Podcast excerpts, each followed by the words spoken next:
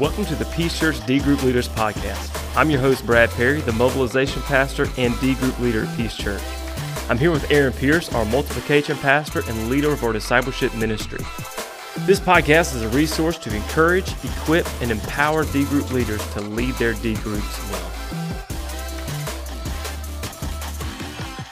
Welcome back to the D Group Leaders Podcast. We are here with episode number 10. We're going to be talking about how and when do I remove a group member. So, an important thing to remember about this topic that this may be rare that you ever have to do this, but it is important to know how to best handle these situations if they ever come up in your D group. So, Aaron, as we start talking about this, what is the when and how of removing a D group member? Yeah, so if you remember the last episode, we dealt with how to just deal with uncommitted group members in general. And so we're kind of moving past that to say, okay, what does this look like? Because there needs to be a certain when to this. And then, you know, how do you practically do that? So, um, when to remove a group member, we'll just give you four practical guidelines for that. The first first thing is like when to remove a group member is when there's repeated uncommitment without efforts to change. So a couple caveats to that. You may have group members come in that struggle with committing to some of the disciplines or committing at first. And your goal is, of course, to help them overcome that, move forward with that. And so that's that's normal. You're going to have seasons of that or stretches of that usually within a group. But the real key to this is when there's like no effort to change, right? So when it's just this constant pattern of uncommitment, and uh, you know that goes over a lot of different things within the D group, but um, when it's not really making an effort to change, that's when it's a problem. So, uh, Brad, what are some examples of of this? Yeah, I think one of the things to consider is obviously when you're doing this, um, many people are developing a habit for the first time. So you do want to show some grace. So there may be a time where they're like, you know, only did three of my HEAR journals this week, or or maybe a, crazy week where they're like, you know what, I only did one or 2 um, or you got the group members that are like, you know, I didn't do any this week.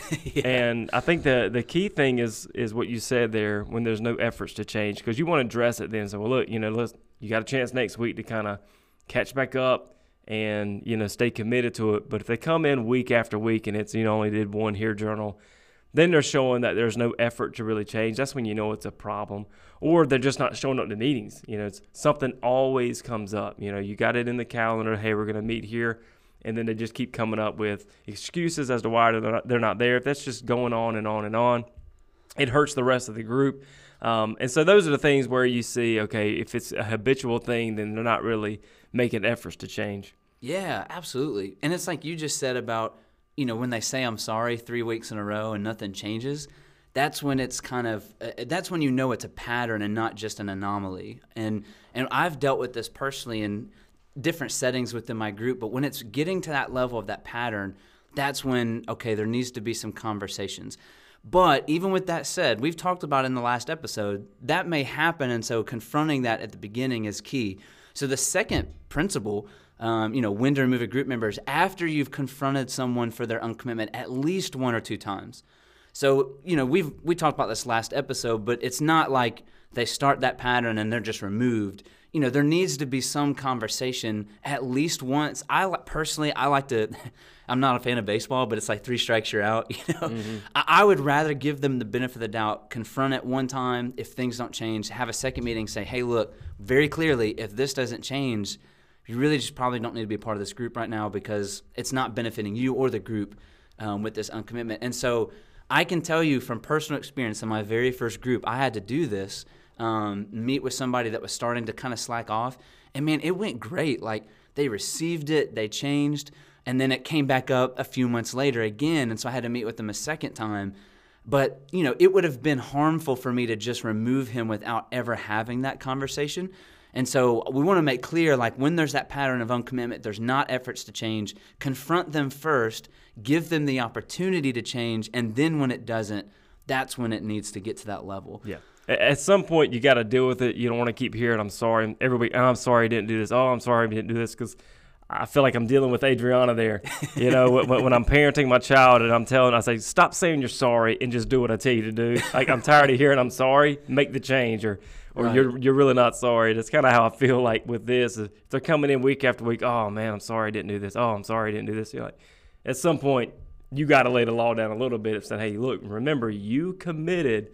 And I, I guess that's why it's so important to even go back to the covenant that they signed at the very beginning of the D group. I think bring that out. It's like, hey, look, don't you remember you signed it said, I'm going to be committed to the meetings.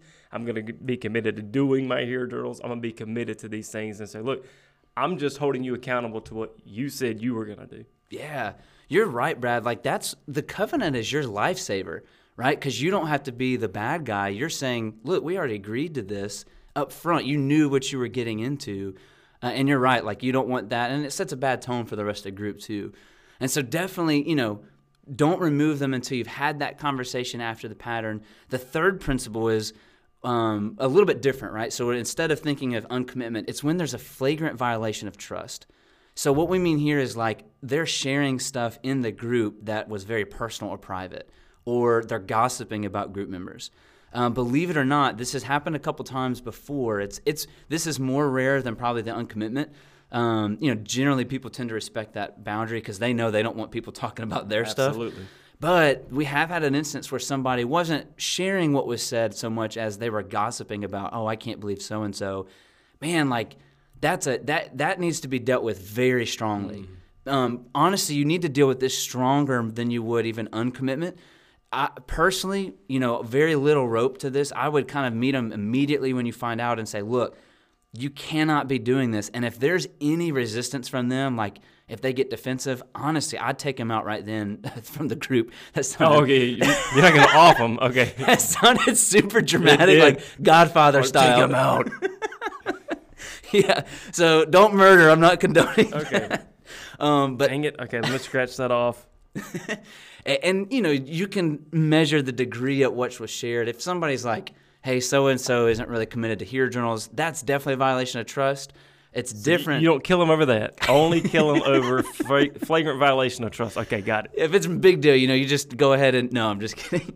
Uh, but you would definitely want to say, like, if they're sharing really personal stuff that was shared in the group with other people, Man, and they get defensive when you confront them about it. Honestly, I'm taking them out then and uh, there of my group and saying, "Look, we value too much what God is doing. We cannot have this." You know, if they receive what you're saying and man, they feel mm. awful, maybe they just said something, you know, still keep a guard on because man, that it can kill the group from sharing. If if your people know that that's being done, it can so prohibit the rest of the group meetings. And so, honestly, if they let's say they they have done that, they share uh, or they receive what you're confronting them about, and they feel awful, they apologize. I would even have them come in and apologize to the group as well. The group needs to see their brokenness over it because if they don't, they'll probably start clamming up from sharing. And so this is a big deal. Um, again, this isn't as frequent, but if you run into this, you got to be really aggressive and really protective. Not murder, but you do need to uh, jump on that quickly to make sure that that doesn't kill the rest of your group momentum. So um, that's the that's the third thing. The fourth principle about when you should remove a group member is when there's unrepentant sin. So Brad, I'm gonna throw this at you, okay. um, kind of off script a little, but you know, what's the difference in someone struggling with sin and then like walking in unrepentant sin? Yeah, for sure. So you know, there because there are times where in our D group meetings we ask the question like, "Hey, are, is there anything you're struggling with?" Is there a sin issue you're struggling with? You know, when they when they acknowledge that, that's them showing you, look, I know this is a problem and I need help with it. Um, yeah. When it's unrepentant sin, it's saying, you know what, I don't care that what I'm doing is wrong and I'm going to keep doing it. And even though God's word says I should not do it, I'm going to do it anyway. That's when it's a major problem. I mean, sin's always a problem, but at least in the first scenario, they're coming at it with, you know what, guys, I want y'all to help me because I don't want to keep going down this path. Yeah.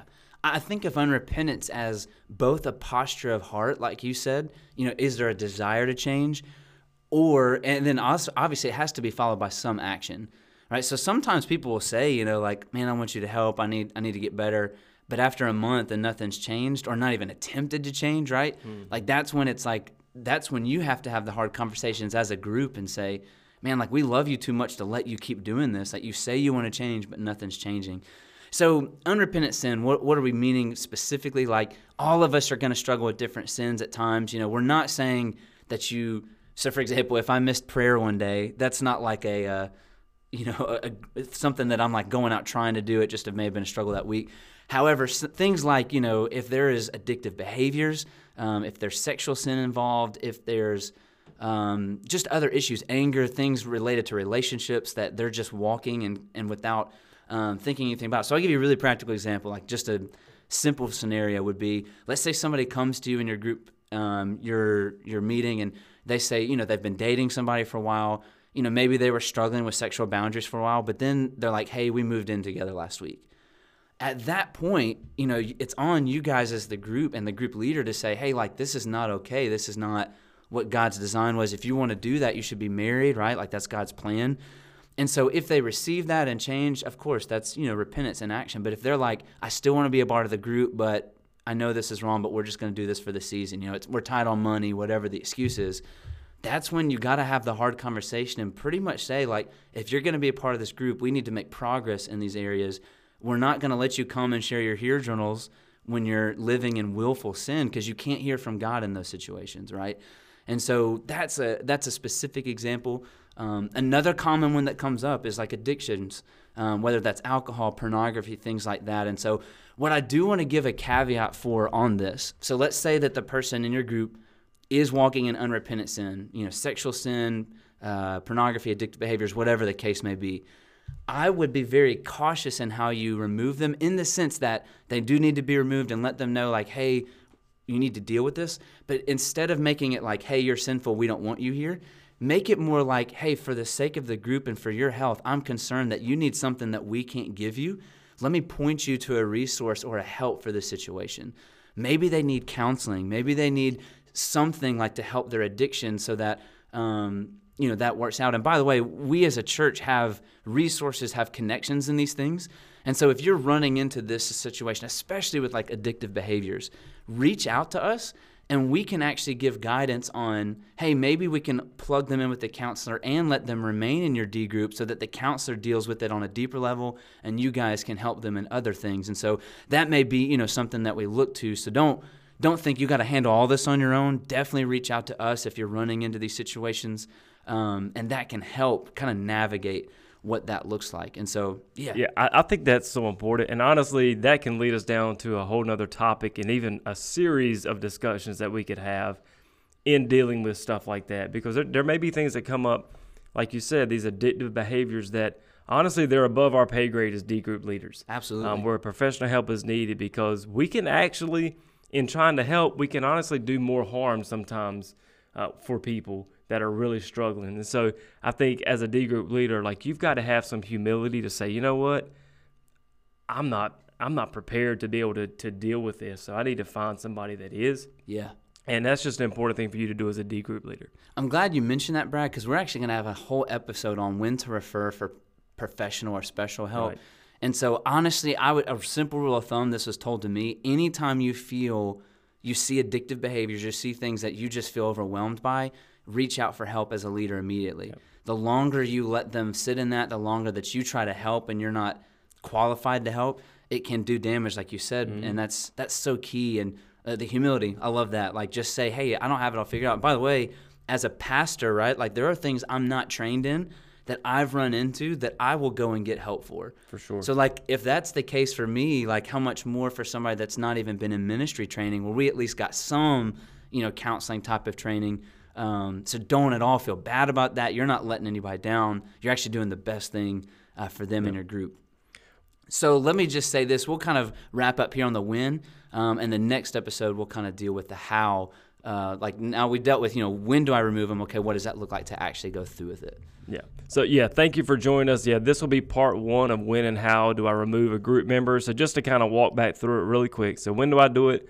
I do it one when there's repeated uncommitted uh, uncommitment without efforts to change. The second reason is after you've confronted someone for their uncommitment at least one or two times. So you've confronted them, but yet that pattern still remains. Or if there's flagrant violation of trust, they've ruined that trust that's in the group, or when there's unrepentant sin. So again, those are four uh, uh, wins of how to re- when to remove a group member. And so we'll be back next episode to talk about how to remove a group member from your D group.